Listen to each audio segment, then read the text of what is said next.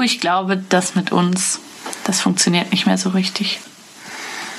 Ich weiß, dass ich wahrscheinlich nie wieder jemanden finden werde, der so toll ist wie du. Aber ich finde, irgendwie ist es vorbei.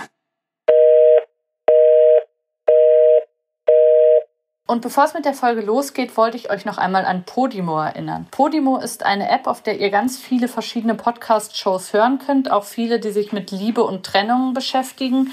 Und die sind hinter einer Paywall. Die kostet normalerweise 4,99 im Monat. Wenn ihr über podimo.de slash breakup euch ein Probeabo bucht, dann zahlt ihr nur 99 Cent und könnt also ganz günstig mal reinschauen.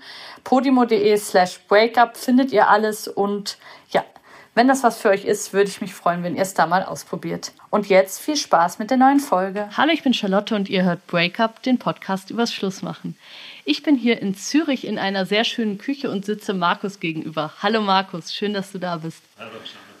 Wir kennen uns jetzt so seit vielleicht zwei Jahren. Ich habe dich mal auf einem Podium erlebt und war danach sehr beeindruckt. Ich war mit meinem Freund da und wir haben sicher zwei Wochen danach darüber diskutiert, weil du so viele spannende Perspektiven auf Männlichkeit und was es heißt, ein Mann zu sein heutzutage hast.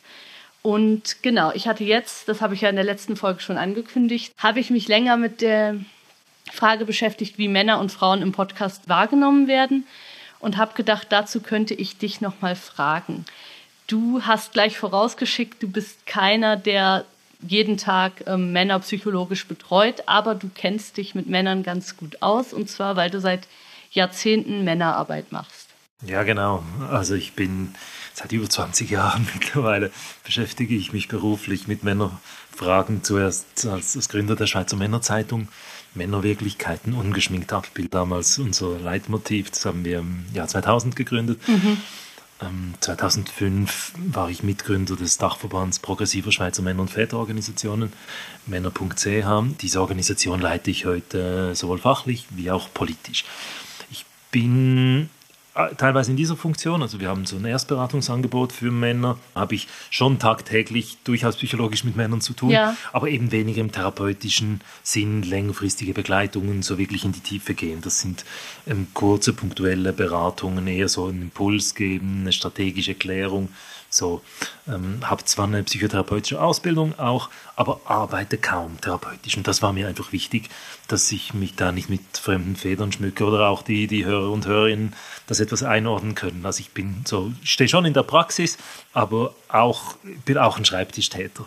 Genau. Du bist auch Soziologe, nicht wahr? Ja, ich habe Psychologie und Soziologie ja. studiert, genau. Und man kennt dich vielleicht als ähm, den ersten Gleichstellungsbeauftragten der Schweiz und ich glaube auch ungefähr der Welt ungefähr der Welt der erste Männerbeauftragte war es damals. Das ja. ist genau zehn Jahre her. Ja. Im Sommer 2012 durfte ich während drei Wochen dieses Amt begleiten mhm. und bin dann über kleineren Medienskandal gestolpert. Respektiv habe mich dann entschieden, äh, das Feld zu räumen. Aus verschiedenen Gründen. Ich glaube, das sprengt den Rahmen hier, ja. das aufzuräumen. Aber es zeigt halt schon, wie kontrovers und wie ja, kritisch auch die Themen sind, in denen du dich bewegst. Also ich glaube, es ist immer die Frage, wie macht man einerseits Lobby für Männer und vertritt wirklich die Interessen und ist gleichzeitig irgendwie auch am Puls der Zeit und sieht, also ist jetzt nicht irgendwie in einem rein Maskulistenblick oder so, dass man nur sagt, wir, wir Männer, sondern natürlich sieht, dass es ein Patriarchat gibt und natürlich sieht, dass es auch heutzutage noch eher ein Vorteil ist, ein Mann zu sein als ein Nachteil. Und da wird man so ein bisschen von beiden Seiten manchmal beschossen, oder? Ja, ja, Schon, genau. Also unser, unser programmatischer Ansatz ist der wirklich, dass wir sagen, wir bauen den ganz normalen, in Anführungszeichen, äh, weißen heterosexuellen Cis-Männern eine Brücke in den Gleichstellungsprozess. Und das, die Eigenheit ist schon, dass wir da eine Lobby sind für eine Zielgruppe, die eigentlich am liebsten von uns in Ruhe gelassen würde, großteils zumindest. Und es ist tatsächlich auch eine ziemlich schwierige Gratwanderung. Äh, insofern wir schon so einen Empowerment-Ansatz haben, also irgendwie nicht jetzt einfach Männer umerziehen wollen, dass mhm. sie da irgendwie so, also diese Karikatur des Softie oder so erfüllen, sondern eher vom Ansatz her ausgehen, dass wir sagen, männliche Sozialisation zwingt Männer dazu, so viele äh, Dinge, also insbesondere Gefühle abzuspalten oder nicht wirklich unverstellt wahrzunehmen und mhm. das führt dann eben auch zu einer inneren Entfremdung mhm. und einem sich selbst fremd sein.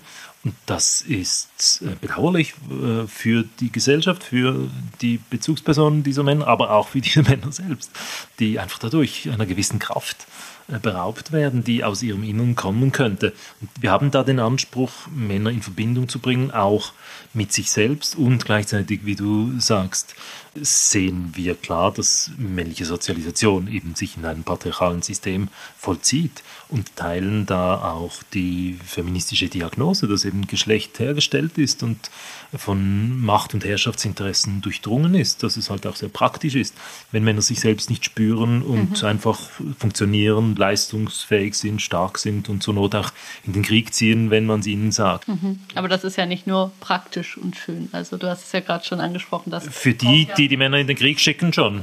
Das stimmt. Ja, ja. für die Männer selbst nein. Nee, ja. für viele nicht. Jetzt sind wir schon mitten, glaube ich, in dem Thema, was mich jetzt nochmal zu dir gebracht hat. Also ich habe im Podcast sicher mehr Geschichten von Frauen, was ja auch so ein bisschen die Beobachtung generell ist, dass Frauen, glaube ich, mehr über ihre Gefühle sprechen und auch mehr bereit sind, vielleicht Geschichten vom Scheitern, die ja Trennungsgeschichten oft sind, auch zu erzählen. Aber ich habe auch schon ganz viele ganz tolle Männer im Podcast gehabt und habe immer wieder die Erfahrung gemacht, dass sie mir am, im Vorgespräch Geschichten erzählen, wo mir wirklich die Haare zu Berge stehen, die wirklich auch mit ähm, psychischer Gewalt viel zu tun haben, oft mit irgendwie Erektionsproblemen und dann massiven Beleidigungen, du Schlappschwanz, du bringst es nicht und ähm, also wirklich auch so in dieser intimen Situation, wo er einfach nicht steht und dann massiv beleidigt wird und so, das habe ich schon mehrfach gehört, aber das hat noch nie jemand im Podcast erzählt dann. Also das haben sie im Vorgespräch mir erzählt, was natürlich auch ein großer Vertrauensbeweis ist. Und ich verstehe auch, dass man sowas online oder wenn tausende Leute zuhören, nicht so einfach erzählt. Aber das ist auf jeden Fall was, was Männer nicht teilen und was dann sogar eher zu einer Geschichte wird, wo sie sagen, naja, manchmal gab es ein paar Probleme im Bett. So, und dann hat man das Gefühl, vielleicht sind die Probleme auch von ihm ausgegangen, weil er irgendwas wollte, was sie nicht wollte oder so. Also dann ist ganz oft so, dass es so ein bisschen verfälscht wird. Und dann gibt es auch häufig, gerade bei diesen Männern, die dann das nicht, solche Geschichten so ein bisschen beschönigen, dann den Effekt, dass mir Hörerinnen vor allem schreiben, den Typ fand ich ganz komisch, mich würde mal das Gesicht von seiner Ex interessieren, ganz komisch, toxisch, seltsam kam der mir rüber, fake und so und viel weniger Mitgefühl. Während Frauen, glaube ich, eher auch diese sehr schmerzhaften Geschichten erzählen und dann auch ganz anderes Mitgefühl bekommen. Und das hat mich so beschäftigt, was mich, also weil ich in meinem Podcast den Gästen allen sehr zugewandt bin und bei niemandem finde, der da war, das ist jetzt ein Blödmann oder den mochte ich nicht oder ja. so. Ich habe natürlich, es gibt unterschiedliche Gespräche und mal mag man jemand mehr und weniger, aber ich finde, alle, die bei mir im Podcast sind, haben so meine volle Sympathie. Also so wie wenn dir ein Freund von seiner Trennung erzählt, dann bist du ja auch auf seiner Seite und ähm, fühlst damit. Und das hat mich einfach beschäftigt, dass es immer wieder dieses Feedback gibt, dass Leute sich über Männer so aufregen. Und da habe ich mich daran erinnert gefühlt, dass du mal erzählt hast, auf diesem Podium auch, ähm, wie viel, ja, wie viel Liebe oder Mitgefühl Männer eben auch nicht bekommen durch diese Härte. Da da ging es, glaube ich, auch um Geld und Erfolg, dass du gesagt hast, ja, wer Geld und Erfolg hat, der kriegt dann halt keine Liebe. So, weil man denkt, er hat ja eh schon alles. So diese, diesen Mechanismus so ein bisschen. Ich habe es jetzt sehr, ähm, sehr grob umschrieben. Und ja, das würde mich interessieren. Was sind deine Gedanken dazu? Erzählen Männer dir solche Geschichten oder ist das auch was, was dir selten begegnet, dass Männer wirklich so Geschichten erzählen, wo sie Opfer sind, in Anführungszeichen? Mhm. Ich möchte vielleicht, also es sind große Fragen, die ja. du da anschneidest. Vielleicht ganz kurz so, so eine konzeptuelle Einordnung. Ich habe das Stichwort männliche Sozialisation erwähnt. Also die Frage, wie passiert das eigentlich, dass aus dem Menschenkind ein Junge wird? Ja. Wie kommt das Geschlecht in den Mann? Schön ähm, gesagt. Feststellung, das ist nicht Natur und Gott gegeben, auch wenn es gewisse biologische Fakten gibt natürlich. Mhm sondern wird erlernt, zu großen Teilen zumindest. Erlernt wird es, weil Jungen ein Bedürfnis haben, dazu zu gehören. Es ist ihnen wichtig, wie uns allen wichtig ist, Klar, irgendwo zugehörig ja zu sein. Genau. Ähm, also sie wollen zur Gruppe der echten Jungs, der richtigen Jungs dazugehören. Und sie lernen relativ schnell, das passiert so mit zwei, drei Jahren, ähm, fängt das an, dass sie lernen, was das eben bedeutet, ein richtiger Junge zu sein. Dort haben wir so eine merkwürdige Gleichzeitigkeit von Widersprüchen. Das einerseits natürlich ganz viele Eltern mittlerweile gecheckt haben, dass es nicht extrem sinnvoll ist, den kleinen Jungs zu sagen, äh, Indianer kennen aber keinen Schmerz und weinen tun sie erst recht nicht. Mhm. Also dass da irgendetwas schon mehr passiert, so an Ermöglichung von emotionalem Geschehen und gleichzeitig halten sich eben diese Selbstabwertungen und Abwertungsmuster und Abwertungsrituale unter Jungs ähm, trotzdem sehr hartnäckig. Mhm. Also es ist bis heute nicht wirklich eine gute Idee, als Junge Schwäche zu zeigen oder sich sensibel zu zeigen, Angst zu haben, was auch immer. Mhm. Also was immer im Konflikt stehen mag, so mit diesem Bild des souveränen, starken, harten, alles im Griff, Jungen oder Mannes, ist potenziell bedrohlich. Entscheidend tun das die gleichgeschlechtlichen Peers, mhm. also die anderen Jungs oder die anderen Männer. Ähm, was ja eigentlich noch lustig ist, also dass da die Frauen so eine relativ geringe Rolle spielen, wenn es ja. um, um diese Männlichkeitsrituale und Männlichkeitsbestätigung geht. Aber es ist irgendwie so, ja. ähm, ob ein Mann genug männlich ist, alles in Anführungszeichen, ähm, das entscheiden die anderen Männer. Das ist ja interessant, wenn man jetzt diese Situation überlegt, die ich gerade beschrieben habe, dass sie mir wenn ihr jetzt nur mit mir sprechen, mit einer anderen Frau einfach, dass man dann vielleicht das noch gerade sagen kann. Aber wenn man es on air sagt und da hören dann alle Männer zu, dass es vielleicht das ist, wo was man nicht möchte. Könnte sein. Ja. Ja, es gibt viele Männer, die schlicht es gewohnter sind, äh, intime, persönliche Dinge mit Frauen zu besprechen. Mhm.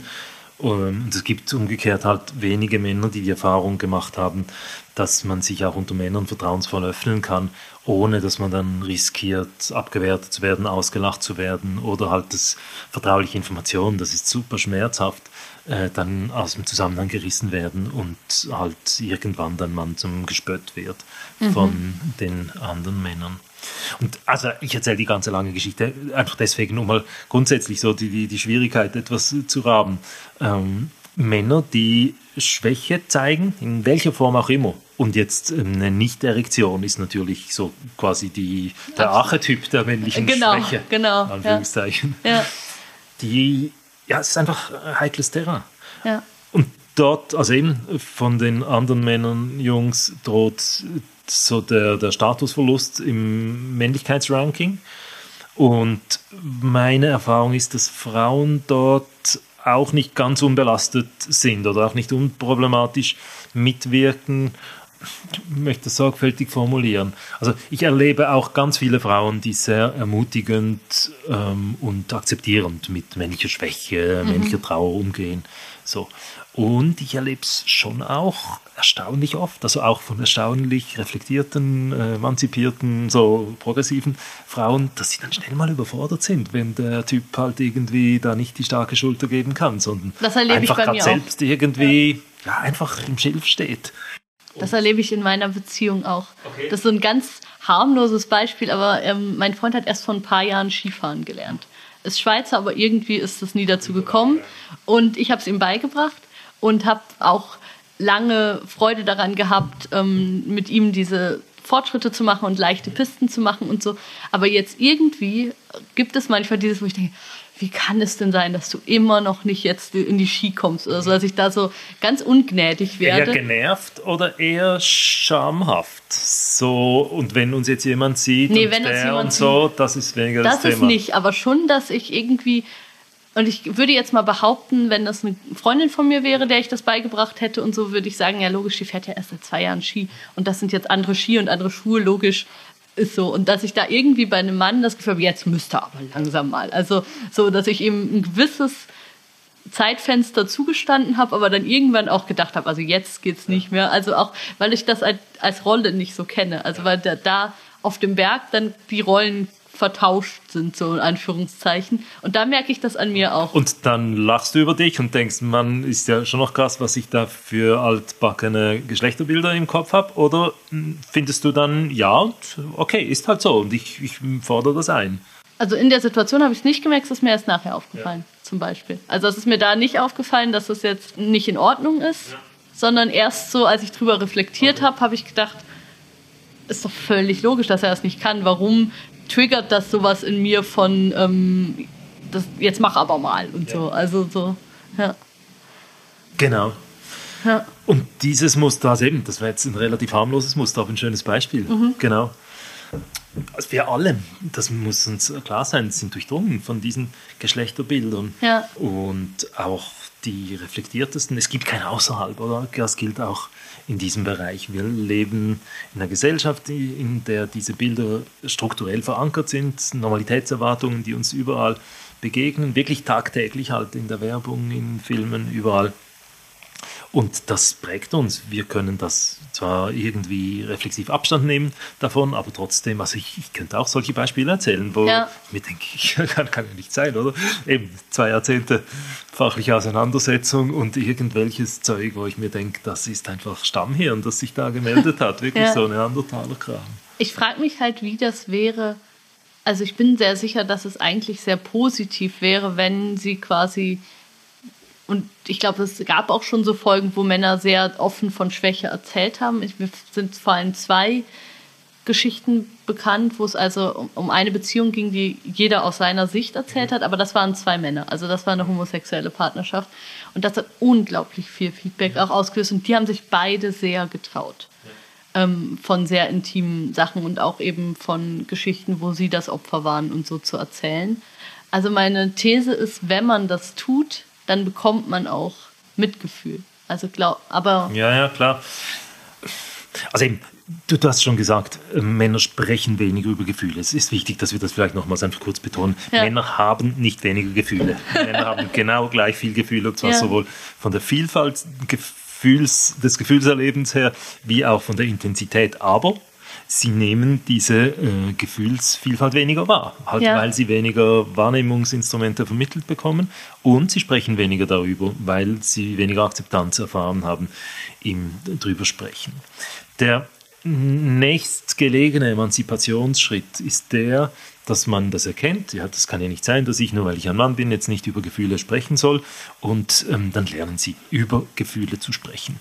Der Schönheitsfehler daran ist, dass das über Gefühle sprechen dann halt immer noch in einer reflexiven Distanz erfolgt. Also ich beobachte quasi mich selbst und ich spreche über mich selbst aus einer Distanz, was ich da so erlebt habe, bleibe aber in diesem über mich selbst sprechen, in dieser männlichen, in Anführungszeichen, Position dessen, der alles im Griff hat. Das Nämlich, ich genau. habe ja meine Gefühle ja. reflektiert und kann das jetzt irgendwie so einigermaßen nachvollziehbar präsentieren.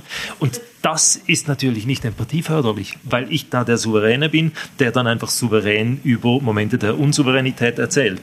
Aber das gibt Brüche, oder? Und das ist schwierig, dann da in Resonanz wirklich mitzuschwingen mit dem unsouveränen Teil. Und der übernächste Schritt, aber das wird dann oft halt gebremst, weil die Erfahrungen im ersten Schritt nicht so super toll waren, wäre dann auch ohne diesen souveränen Abstand einfach zu sagen, wie es wirklich ist. Einfach ich glaube, ist verständlich, ja? Ja, was ich meine. Nicht, nicht das vorgekaut haben schon oder nicht einfach Dinge, die unausgegoren sind, ungelöst. Einfach gefühltes so mal auf den Tisch zu legen und zu sagen, so erlebe ich das. Das ist ein Risiko. Das Risiko würde belohnt, weil dort an dem Punkt, wo du merkst, hey, der, der bebt ja oder man hört es an der Stimme. Ja, klar. Beispielsweise, wenn da irgendwie so ein leises Zittern drin ist oder dieses, ja, das berührt einen. Mega. Und da kann ich mir schwer vorstellen, dass dann jemand so irgendwie eisklotzmäßig da daherkommt, finde ich, was ist denn das für ein Typ oder so. Ja. Aber es würde eben halt dieses Risiko bedingen ohne Sicherheitsnetz der Souveränität oder so des Wahrens dieser in Anführungszeichen männlichen Fassade da einfach sich selbst zu öffnen.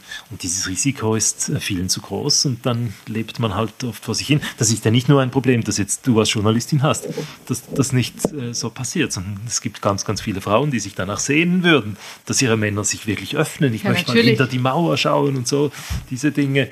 Ja. Ähm, das ist ja die Sehnsucht eben genau den Mann als in, in, in der primären Emotion zu erleben. Und es ist äh, einfach eine große Hürde, die viele nicht packen. Das hat eine große Tragik auch. Also es gibt auch Beziehungen, die deswegen scheitern, einfach weil irgendwann die Geduld der Frau erschöpft ist, dass da noch mal was kommen möge. Und tragisch, tragisch ist es deswegen, weil die, das Ausmaß der Liebe, die dieser Mann für diese Frau verspürt, einfach nicht korreliert mit der Fähigkeit, diese Liebe auch verbal auszudrücken oder mit der Fähigkeit, eben sich im völlig unverarbeiteten, auch im unverdauten emotional zu öffnen. Und das führt zu schweren Verletzungen dann halt bei Männern, die ähm, viel Zeit brauchen, um zu heilen und oft auch zu Wut und Verbitterung führen. Also das ist schon spürbar, dass viele Männer auch sich ein Stück weit abmelden, weil sie einfach äh, genug haben und weil die Möglichkeiten sich anderweitig halt, also ich spreche die Idealverfügbarkeit von, von Pornografie und Prostitution an. Mhm. Ähm, da haben Männer einfach einen gewissen Vorteil quasi sich. Können sich verabschieden aus so einem emotionalen Dialog und sagen, das löse ich jetzt anders für mich. Ich muss jetzt nicht mehr in Beziehung gehen, ich kann quasi ohne irgendwie über Gefühle zu sprechen und so kann ich ähm, irgendwie Sex haben und kann irgendwie diese Bedürfnisse auf eine einfachere Art befriedigen, oder? Ja, ja, mir geht es gerade etwas zu schnell. Also ja. ich, was ich ansprechen möchte, ist, das ist eher so aus einer etwas, auch aus einer Distanz. Also diese Männer begegnen mir wenig, aber die wissen wir einfach, die, die gibt es, äh, mhm. weil äh, das einfach untersucht wird und halt man, man sieht, es gibt Männer, die sich radikalisieren. Also ich spreche hier diese ganze Incel-Bewegung an, die ja. Involuntary Celibates, also die unfreiwillig Beziehungs- oder Sexlosen. Das sind Männer, oft junge Männer, die ähm, schlicht den Eindruck haben, sie haben auf dem Beziehungsmarkt keine Chance, also Beziehungs- und Sexmarkt beides. Mhm. Und die melden sich einfach ab, die ähm, also mit ganz üblen äh, Abwertungen von Frauen geht das dann einher, die Und eben große nur Aggressivität auch. Eine oder? große Aggressivität, ja. genau. Es ist auch ein ganz eigenartiges Bild, das sie haben. Also so, so, so eine naturalistisch-biologistische Vorstellung, so Law of the Fittest. Ähm, ja. Einfach nur die tollsten Kerle bekommen eine Frau und alle anderen müssen halt schauen, wo sie bleiben. So, und dort gibt es definitiv halt eben, also äh, auch einfach Möglichkeiten, sich dieses äh, einsame Dasein zu versüßen, so mhm. dass Männern offen steht. Jetzt bezüglich äh, Pornografie, Prostitution in Beziehungen wäre ich vorsichtig. Das ist eine andere Dynamik. Ja, Natürlich klar. auch verbreitet. Ja. Ähm, ob das genutzt wird, um dem Emotionalen zu entfliehen, ich wäre skeptisch. Mhm. Weil die Sehnsucht nach emotionaler Verbindung, nach seelischer Intimität, das ist ein menschliches Bedürfnis. Ja, das sicher. haben alle Männer auch.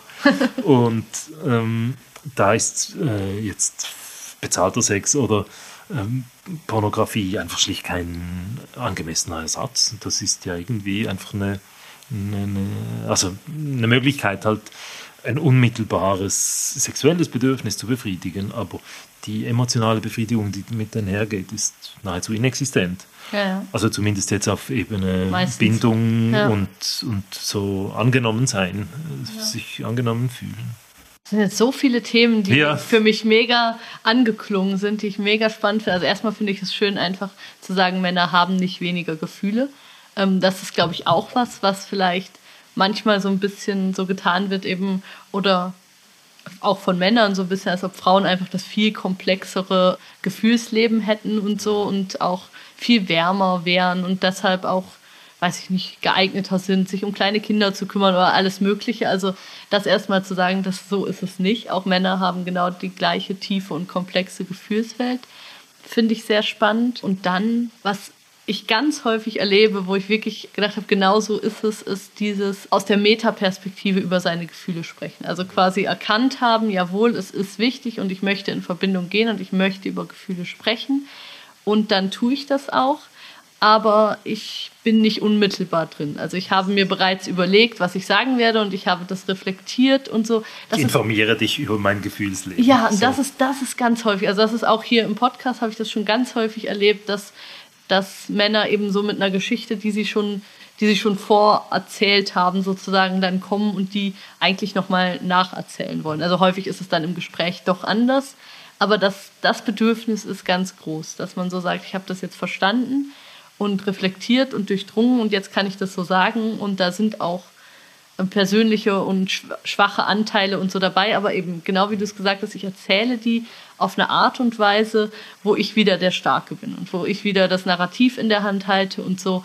Und das finde ich total nachvollziehbar. Genauso ist es oft, glaube ich.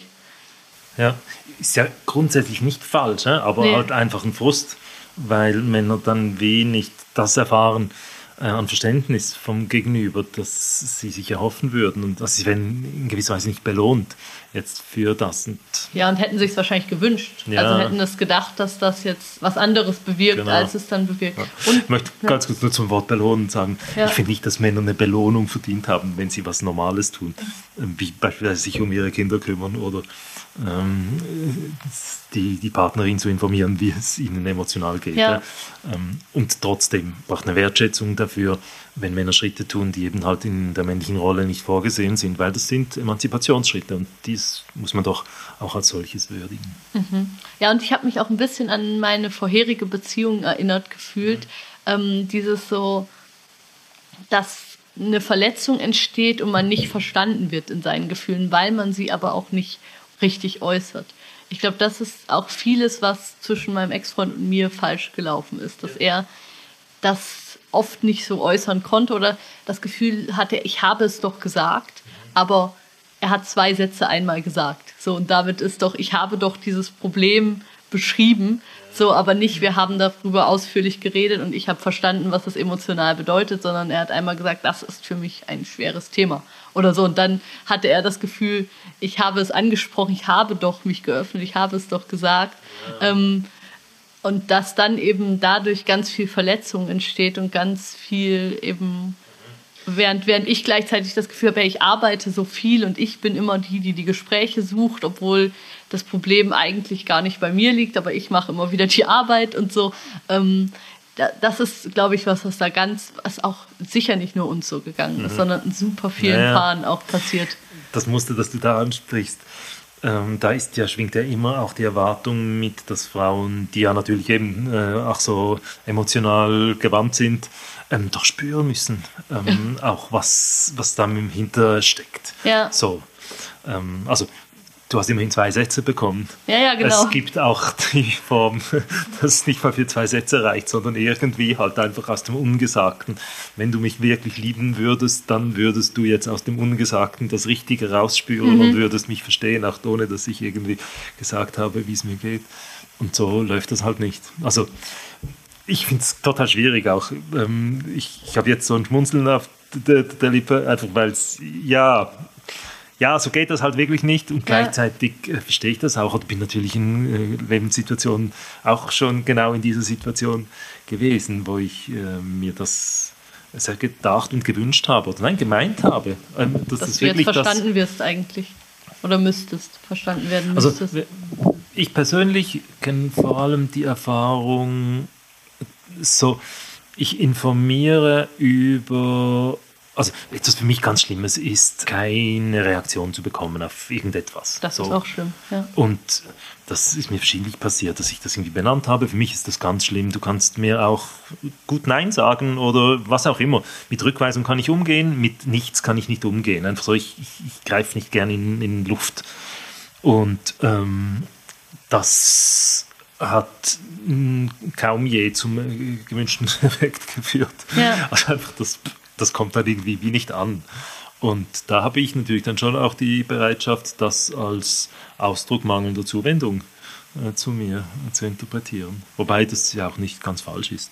Aber es gibt ja auch sowas wie unterschiedliche Sprachen der Liebe, sagt man. Es gibt auch so diese fünf Sprachen der Liebe, ähm, wo ja nicht alle Menschen total kommunikativ sind und ganz viel sagen, ganz viel ihre Bedürfnisse ausdrücken und ihre Wertschätzung ausdrücken, sondern auch da muss ich wieder an meine vorherige Beziehung denken, wo mein damaliger Freund auch gerne seine Gefühle über ganz tolle Geschenke, an denen er ganz lange gearbeitet hat, ähm, ausgedrückt hat oder so. Und da sind die Menschen ja auch unterschiedlich. Also ist eine aktuelle Diskussion, die wir in der Männerarbeit führen. So ganz einfach gesagt geht es darum, den Mann zur Sprache zu bringen, so. Mhm. also Männer halt die Skills zu vermitteln, damit sie äh, sich emotional selbst ausdrücken können. Oder geht es eher darum, Ausdrucksformen zu finden, die eben eher für Männer passen und äh, zu schauen, dass äh, jetzt Frauen oder halt andere auch äh, Antennen haben für diese anderen Ausdrucksformen oder dort etwas entwickeln. Und vielleicht ist das auch kein Entweder-Oder. Ich wollte sagen, wahrscheinlich beides. Auch. Ja, ja, genau. Ja, ein schönes Beispiel, das mit den aufwendigen Geschenken. Ja, eben das habe ich dann auch, also ich kannte das damals, also wir haben uns 2018 getrennt ähm, und ich habe ja diesen Podcast auch ein bisschen gestartet, als ich darüber hinweg war, aber doch gedacht habe, Mensch, das hätte mir sehr geholfen. Und ich habe natürlich viel darüber nachgedacht, was auch bei uns nicht funktioniert hat, weil wir waren auch lange zusammen, 14 Jahre. Und das mit den Sprachen der Liebe, das fand ich sehr, sehr spannend. Also so, da gibt es ja ganz unterschiedliche, ich weiß, ich weiß gar nicht, ob ich sie zusammenkriege, also eben Kommunikation und auch Lob, einfach sagen, wie toll der andere ist und irgendwie kleine Sachen benennen. Dann gibt es Geschenke. Dann gibt es Services, glaube ich, im Sinn von eben, ich habe schon das Frühstück gemacht mhm. und diese so, Dinge. Das zu Liebe tun. Genau. Das weiß ich gerade gar nicht, was die anderen drei waren, aber es gab, es gab noch ein paar und da habe ich dann oft also das gibt es, glaube ich, ganz häufig, dass Menschen einfach dann auch Antennen entwickeln müssen für den anderen und sehen, ah, das ist das, wie er oder sie die Zuneigung zeigt. Das ist gar nicht, ich bräuchte jetzt gar nicht immer dieses Frühstück am Sonntag, aber das ist halt die Art und Weise, wie, ja. man, wie man seine Gefühle zeigt und dass man da auch ein bisschen so Verständnis dafür entwickelt und sagt, also so macht er oder sie das eben. Und gleichzeitig finde ich es auch vollkommen legitim, äh, darauf zu beharren, dass man halt ähm, jetzt Bindungserfahrungen in einer bestimmten Form machen möchte. Also so umgekehrt, wenn man es nicht macht, dann hat man ja so wie das Bild, ja gut, Männer sind halt in ihren Ausdrucksmöglichkeiten so ein bisschen behindert oder begrenzt. Nein, nein. Und ja. jetzt, das, das, das ist ja gut, doch, das hast du gut gemacht. Du hast ja das es gibt Frühstück auch Frauen, gemacht, die nicht oder? so gut kommunizieren ja, können. Genau. Das gibt's schon. Ja. Genau, Körperlichkeit war noch eine, so Physical genau. Touch. Ja, ja. Und ja, gab, gab noch eine andere. Ja. Mir wäre wichtig, dort festzuhalten, Respekt heißt auch, den anderen, dem anderen etwas zuzumuten unter anderem auch sein eigenes Wachstum zuzumuten und zu finden, ja, okay, du bist jetzt irgendwie halt als Mann sozialisiert worden und hast das deswegen nicht so gut gelernt, ja. ähm, über Gefühle zu sprechen, wenn wir da bei diesem Beispiel bleiben. Und jetzt lernst du das. Das kann man machen, das ist ja nicht so eine Hexerei. Ja. Ich finde, es ist mir noch wichtig, einfach zu sagen, ja, das ist letztlich auch eine, eine handwerkliche Frage. Einfach, man kann das tun, wie Radfahren lernen. Ähm, ja, geht vielleicht etwas langsamer, wenn man es im höheren Alter tut, aber machbar. Ja, und ich glaube, es ist schon ein Grundpfeiler von einer Beziehung. Also ich glaube, wenn man wirklich sich aus dem Gespräch verabschiedet oder das halt wirklich so, so aus wenigen Sätzen besteht und so, ich glaube, das funktioniert selten. Also ich glaube schon, dass es diese, diese Kommunikation die eben dann auch tiefgehend und ehrlich sein muss und so. Ich glaube, das braucht es, gerade für lange Beziehungen, glaube ich, braucht es das schon. Für mich ist das Stichwort dort seelische Intimität. Ja. Also meine Aussage wäre, eine Beziehung braucht seelische Intimität. Mhm. Und ich würde auch meinen, dass der so äh, wirklich substanzielle Austausch über äh, ja, Gefühle halt so abgedroschenes klingt, der Schlüssel ist, um diese seelische Intimität herzustellen. Und ich würde nicht behaupten wollen, das ist die einzige Möglichkeit. Ähm, oder auch umgekehrt. Also man kann natürlich auch äh, Gefühle, äh, also man kann auch zu viel über Gefühle sprechen. Oder man Gibt kann auch, auch ja. so tun, als ob man eine Beziehung hätte. Also als ob man bezogen wäre, so meine ich Und eigentlich ist es eher ein eben sich gegenseitig informieren, als wirklich ein sich austauschen und sich mitteilen. Aber dass es die Herausforderung ist, sich eben halt diese seelische Intimität zu arbeiten. Ein Bild, das ich in einer eigenen Paartherapie mitgenommen habe, war so das sich gegenseitig absinken lassen, absenken lassen und gemeinsam immer so halt in, in tiefere Tiefen mhm. vorzustoßen, der Selbstmitteilung oder der, der, der gefühlten Nähe. Mhm. Das finde ich für mich ein schönes Bild. Mhm. Auch weil es klar macht, es bringt nichts, wenn der eine irgendwie 20 Meter halt in die Tiefe sich sinken lässt mhm. und äh, der, der andere ist noch an ja. der Oberfläche und ähm, man verliert sich aus den Augen. Ja. Das ist dann auch nicht bezogen, auch wenn es äh, sehr selbstoffenbarend ist. Also es braucht ja da auch dann die, die Bezogenheit, einfach zu schauen, dass das einigermaßen im gleichen Tempo sich vollzieht. Ja, ja, klar.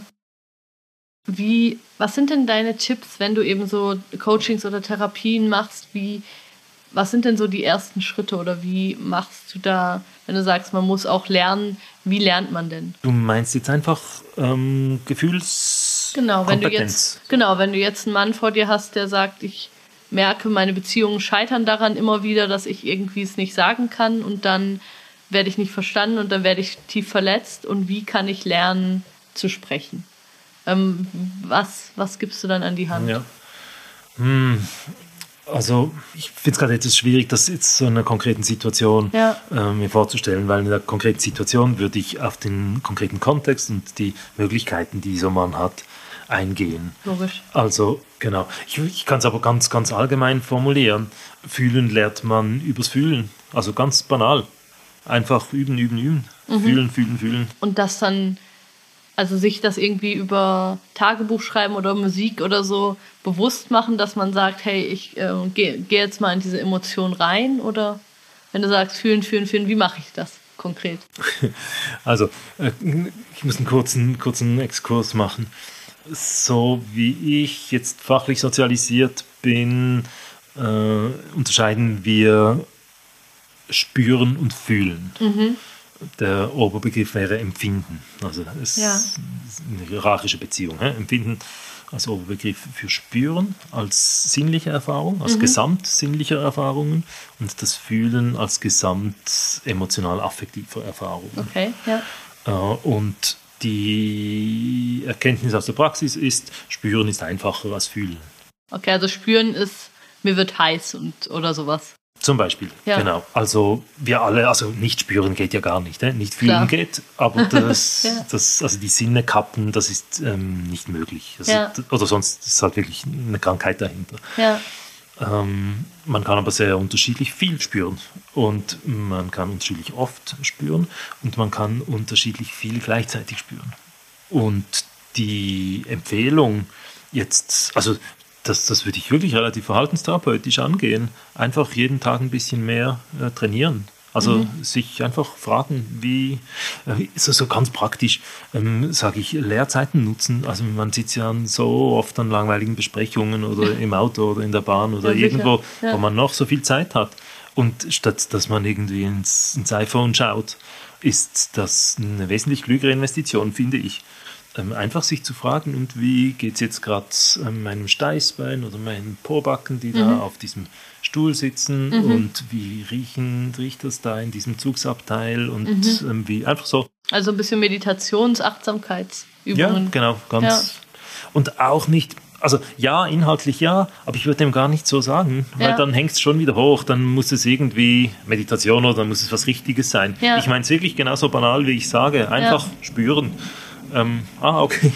Also jetzt kommt ein Luftzug, okay, wahrnehmen, jetzt kommt ein Luftzug. Mhm. Und vielleicht auch die Situation suchen, dass man bewusst irgendwie ähm, mal einen Moment noch ähm, zwischen Aussteigen und Büro beispielsweise halt noch 30 Sekunden investiert, um die Haut in den Wind zu setzen und es einfach kurz zu merken, ah, okay, ähm, ich spüre jetzt gerade den Wind auf meiner Wange und das fühlt sich so und so an. Genau, und das Fühlen würde ich dann eher so quasi als äh, Lektion für Fortgeschrittene anschauen. Also eher ähm, mit, mit dem Spüren mal anfangen und dann bekommt das auch eine Eigendynamik. Ich, ich vermittle das gerne auch sportlich, wirklich so im Sinn von, ähm, das ist wie ein Muskel, musst du trainieren. Und ähm, braucht nicht so viel. Äh, einfach jeden Tag ein paar Minuten. Nur wenn du gar nichts machst, dann verkümmert er schnell.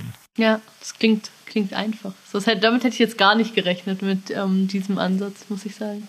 Okay, was hättest du? Nee, weiß ich nicht, aber ich find's- Mit ich was find's- Kompliziertem. Ja, weil das, das ist so, so simpel so und dann ähm, da spürt man auch noch mal, wie grundlegend das ist. Also das finde ich so interessant daran, dass es, dass es ja dann doch sehr grundlegende Sachen ist, was man gelernt hat und was man nicht gelernt hat und wo man den Zugang dazu hat und wo nicht. Das finde ich, finde ich schon spannend. Genau. Eine, also, so in der Theorie nochmals kurz sagen wir dem Externalisierung. Also Männer lernen im Laufe ihres Aufwachsens in Momenten der inneren Spannung, der Bedrohung, Unsicherheit, Angst, die Aufmerksamkeit nach außen zu wenden und nicht nach innen. Ja, Und dann tendenziell irgendwas in, in die Aktivität zu gehen. Und das führt dazu, dass eben dieses Innehalten und nach innen blicken für viele Männer schon eine große Herausforderung ist. Und das wäre dann nochmals so ein Zwischenschritt, also zu äh, über Gefühle reden. Das ist ja tatsächlich relativ schwierig. Also da muss man zuerst mal eben sich selbst aushalten. Also man muss einfach damit umgehen können, irgendwie die Augen zu schließen und gerade irgendwo kurz in sich hineinzuhorchen, was fühle ich denn jetzt? Und dann später noch eben Worte finden dafür, ist ja auch nicht. Mhm. Ich musste das auch lernen. Also ja. nur weil ich jetzt als Frau sozialisiert bin, ist es nicht, dass ich das irgendwie immer einfach gefunden Klar. hätte. Also ich war, glaube ich, mit 20 auch jemand, der da eher einfach ins Außen gegangen ist und einfach ja. irgendwas gemacht hat und so. Also und ja, Sachen betäubt hat und so. Also ich war jetzt auch nicht jemand, der das so gelernt hat und schon immer konnte oder so überhaupt nicht. Also ist ja auch wichtig, das nochmal zu sehen, ne? es, geht nicht nur Geschlecht. Also Geschlecht vollzieht sich ähm, in, in einem gesellschaftlichen Ganzen. Und was wir, also, also einfach Leben im Spätkapitalismus heißt ja auch, ähm, von irgendwie dieser Konsumerregung zur nächsten zu rennen mhm. und tendenziell eben halt ähm, Lebensintensität im Außen zu suchen und nicht im Innen. Ja. Ich würde gern, wenn es passt für dich, nochmals auf die Einstiegsbeispiele eingehen. Ja. Ich finde das total heftig. Mir, mir, mir sitzt das noch so ein bisschen in den Knochen. Ja. Dieses, also die Abwertung, die du beschreibst, die du mehrfach gehört hast mhm. von Männern, die ganz konkret jetzt ähm, im sexuellen Kontext einfach für mangelnde Standfestigkeit, mhm. also mangelnde Erektions. Äh, Festigkeit oder Dauer oder was auch immer mhm. persönlich abgewertet werden. Als ich das zum zweiten oder dritten Mal gehört habe, dachte ich wirklich, ah, das, da ist ein Muster. Also da ist was, ja. was, was wahrscheinlich häufiger vorkommt, als wir das denken. Ja. Ich finde das noch, ich höre das, muss ich sagen, wenig. Also ja. was ich höre, ist, ähm, dass mangelndes Begehren vorgeworfen wird. Ja. Das finde ich aber auch verständlich, oder? Also das ist vielleicht ja ein Ding davon, so dass man halt wütend ist, dass man das Gefühl hat, man wird eben nicht begehrt, weil er ah. nicht steht, sozusagen. Lass uns kurz, kurz schauen, was, was, was steckt dahinter. Also das Klischee sagt ja, ähm, ein richtiger Mann kann und will immer. Genau, klar. Das wäre so die Normalitätserwartung. Ja. Einfach an ihm soll es nicht scheitern, so die Frau genau. reguliert und wenn sie will, dann klappt es, weil er will ja sowieso. Ja. Und dort ist definitiv Bewegung dass Männer, also es ist natürlich Unsinn sowieso, dass Männer immer wollen und können, aber ich glaube, da gibt es auch wirklich Bewegung, dass Männer das offensiver auch einfach so kommunizieren und ja, sich ein bisschen rarer machen auch. Ja, klar. Ja. Was wir wissen, ist, dass Paarsexualität gerade auch in längeren Beziehungen einen gewissen Rahmen brauchen. Also einfach allzu gestresst sollte man nicht sein, allzu müde sollte man Klar, nicht sein. Ja. Ähm, die Kinder, die im Nebenzimmer noch am Spielen sind, sind nicht hilfreich. So, also ja. es braucht einfach ja. genau also ein bisschen Ruhe, ein bisschen äh, so ja. irgendwie. Ähm, es ist halt nicht mehr so zwingend, wie es ist, wenn man jetzt irgendwie drei Wochen zusammen ist, wo man denkt, man schafft die Gelegenheit, egal ob sie ist oder nicht. Genau. So ist es halt dann überhaupt nicht mehr. Genau. Und wir wissen, begehrt werden hat stark etwas mit Selbstwert zu tun. Das ist wichtig. Also das ist mhm.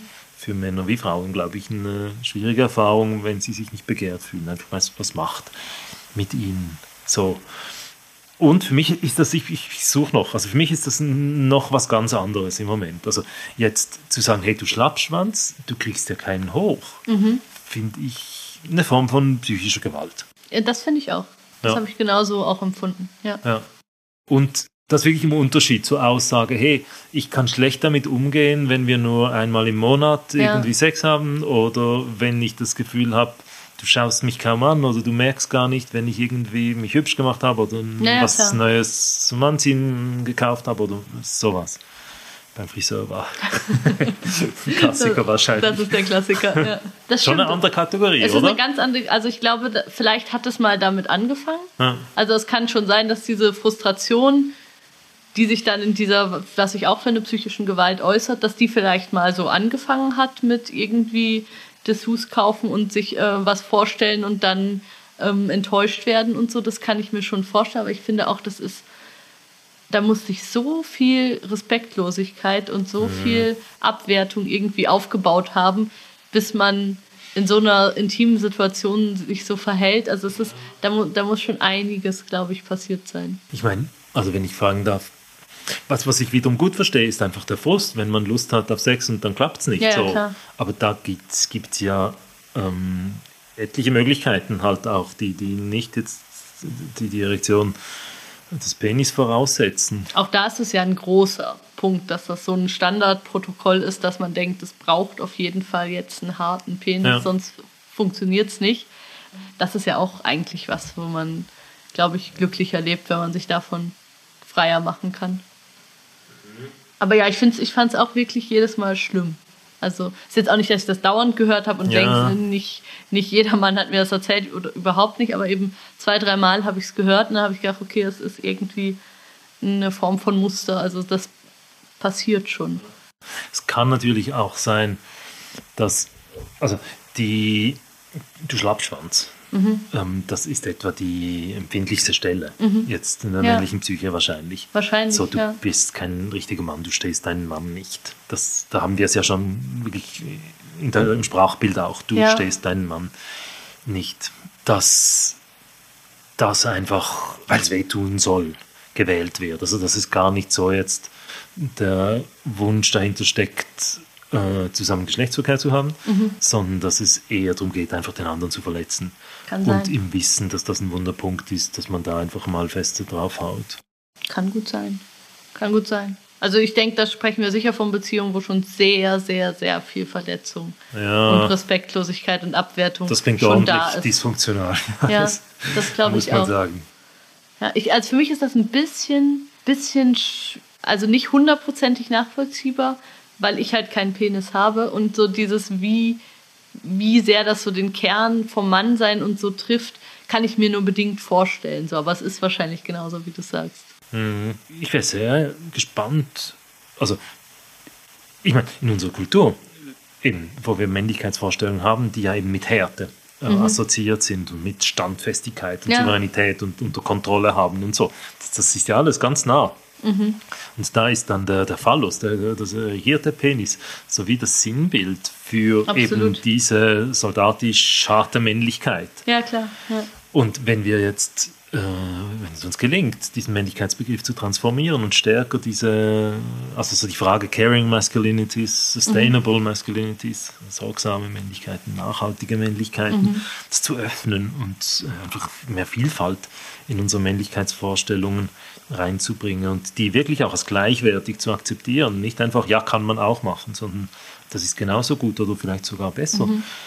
Ähm, ob sich das auch verändert, gut denkbar, dass da auch einfach mehr Flexibilität reinkommt in, in die Vorstellung, was ist, was ist gelingender Sex und das halt auch, weiß nicht, also wahrscheinlich verbinden Frauen halt schon auch recht stark begehrt werden mit, ich bin quasi in der Lage, eine Erektion auszulösen. Oder weiß ich nicht. Das kenne ich eher, als ich jung war. So, Okay. Also das ist jetzt für mich mit 34, ist das jetzt nicht mehr so das, wo ich denke, daran knüpfe ich meinen erotischen Wert oder so. Ja. Das, also, weil das, also das, dazu weiß man dann irgendwann doch zu viel, eben was Sexualität alles sein kann. Aber so mit 18 auf jeden Fall ist das das Kompliment, wenn er sofort steht. So absolut klar. Schon. Ja.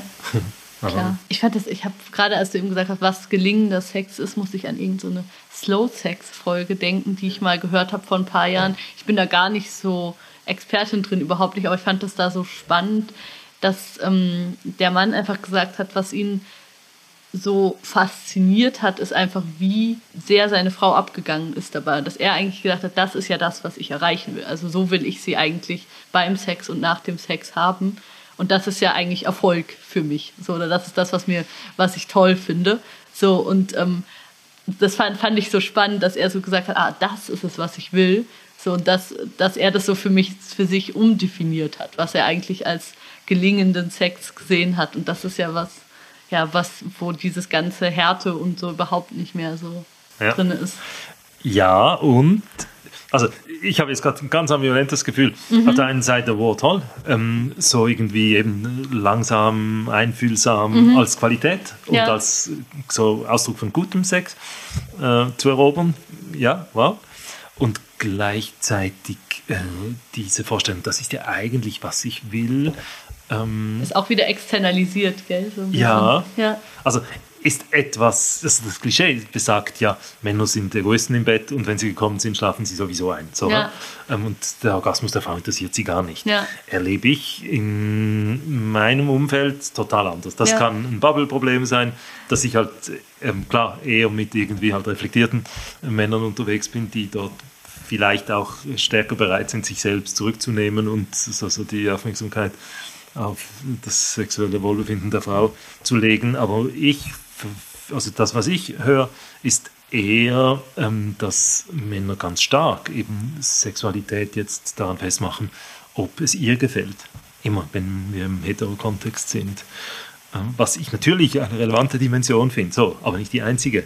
Und so die, die Fähigkeit halt auch einfach ja, zu nehmen oder zu machen, was halt für einen selbst passt. Ja, man muss es beides schon können. auch eine Qualität, genau. Ja, das stimmt eben, ich habe es jetzt auch, als ich es ausgesprochen habe und dir erzählt habe, habe ich auch nochmal gedacht, eben, auch dieser Mann definiert Erfolg für sich dort und dort im Außen so, ja. wo es natürlich auch darum geht, wie geht es ihm denn dabei und ist es ja. im Innen das, was er genau leben will oder nicht, ähm, sondern er hat halt da gesehen, das ist das, was ich in der Frau auslösen will, sozusagen. Und es kann ja auch sein, dass er einfach eine eher dienende Sexualität hat ja, und das klar. genau sein Weg ist und dann ist Voll. auch alles gut. Ja, spannend. Vielen, vielen Dank. Gibt es noch was, was dir wichtig ist? Vielleicht einfach noch anknüpfend, also wenn wir über Männlichkeit sprechen, dann sind wir ja per Definition im Problematisieren. Also wir haben die toxische Männlichkeit und die Gefühlsabwehr und mhm. Selbstabwehr und Selbstentfremdung und viele große Probleme. Ähm, ich finde, das sind wirklich auch gesellschaftlich hochrelevante Diskussionen, weil die alle damit zu tun haben, äh, weshalb wir eben keine gerechten Geschlechterverhältnisse haben, weshalb sowohl Frauen sich ganz stark begrenzen, weil sie sich eben in Geschlechtsrollen Korsette pressen lassen und weshalb Männer äh, einfach ganz viele ihr Leben verpassen, weil sie da irgend im Autopilot unterwegs sind oder irgendwelchen Idealbildern hinterherrennen. Und gleichzeitig finde ich das bei allem Problematisieren also das Problematisieren soll nicht dazu führen, dass die, die Menschen aufhören, sich selbst zu vertrauen, sondern im Gegenteil, das soll dazu führen, dass sie sich selbst vertrauen lernen. Und, Und auch ihrer Männlichkeit. Ja, genau. Ja. Was auch immer das ist, aber ja, ja, ja. einfach einen Impuls vertrauen lernen. Und in dem Sinn möchte ich, wie einfach so, so, so ganz grundsätzlich sagen, ähm, ich freue mich auch ab allen, die das, was wir jetzt oder was ich hier gesagt habe, nicht so ernst nehmen oder finden, ja, okay, spannend und ich erlebe es anders und ähm, ich finde das wunderbar. Also letztlich geht es darum, ähm, also Empowerment heißt für mich einfach sich selbst vertrauen zu lernen, auch wenn das mhm. wieder banal klingt. Und das geht einher mit der Fähigkeit jetzt eben, was man in einem interessanten Podcast hört, ähm, auch einfach sagen kann, ja, okay, interessant, aber ich erlebe es anders äh, mhm. äh, und dann beim eigenen zu bleiben und sich nicht zu hinterfragen beginnen, nur weil wir zwei da jetzt kluge Dinge besprochen haben. Cool. Ja, man kann übrigens ganz viel von dem, was du machst, auf männer.ch sich anschauen, wenn man jetzt eben das total inspirierend fand. Das kann ja auch sein und sich verstanden gefühlt hat. Ich habe mich in vielen sehr verstanden gefühlt und sehr ähm, nochmal spannende Perspektiven auf meine Beziehungen bekommen. Da kann man, glaube ich, auch an vielem anknüpfen und nochmal weitersehen, was es, was es da für Infos gibt und für Aktionen und überhaupt. Dankeschön, Markus. Danke, Charlotte. Ciao, ciao. Und für alle, die ganz bis zum Schluss gehört haben, hier nochmal der Hinweis, ihr könnt diesen Podcast unterstützen, indem ihr zum Beispiel auf Apple Podcasts oder jetzt neu auch auf Spotify eine Bewertung hinterlasst. Das hilft immer auch gerne ein bisschen was schreiben, was euch gefällt oder was noch besser sein könnte. Ihr könnt diesen Podcast auch abonnieren auf Patreon. Da bekommt ihr nochmal Hintergrundinformationen, manchmal auch eine Bonusfolge. Da werden die Treffen als erstes angekündigt und ihr bekommt ganz sicher die Folgen immer ein bisschen früher, als sie hier auf dem regulären Kanal veröffentlicht werden. Es ist auch die Möglichkeit, sich da mit anderen zu vernetzen, was auch in den Breakup Live Treffen immer geschieht und was ich immer sehr schön finde, wenn man sich da sozusagen gegenseitig unterstützen kann. Ihr könnt diesen Podcast auch über eine einmalige Spende über PayPal unterstützen. Das ist paypal.me slash Charlotte Teile. Ich schreibe es aber auch nochmal in die Show Notes, da seht ihr es. Ich freue mich immer, wenn ihr das tut. Ganz herzlichen Dank. Genau, dieser Podcast ist für mich natürlich nicht gratis zu produzieren. Der Paul, der auch diese Folge geschnitten hat, wird natürlich für seine Arbeit bezahlt und ich muss mir auch immer die Zeit nehmen und die Interviews führen. Ich mache das mega gerne aber damit dieser Podcast weiter bestehen kann, muss sich das irgendwie zumindest so einigermaßen auf Null ausgehen und nicht so sein, dass ich da immer wahnsinnig viel drauf zahle. Genau, ihr findet den Podcast auch auf Instagram, at Schlussmachen-Podcast. Ich freue mich, wenn ihr weiter zuhört und wenn ihr auch Freunden, die vielleicht gerade durch eine Trennung gehen oder so, davon erzählt. Ciao, ciao.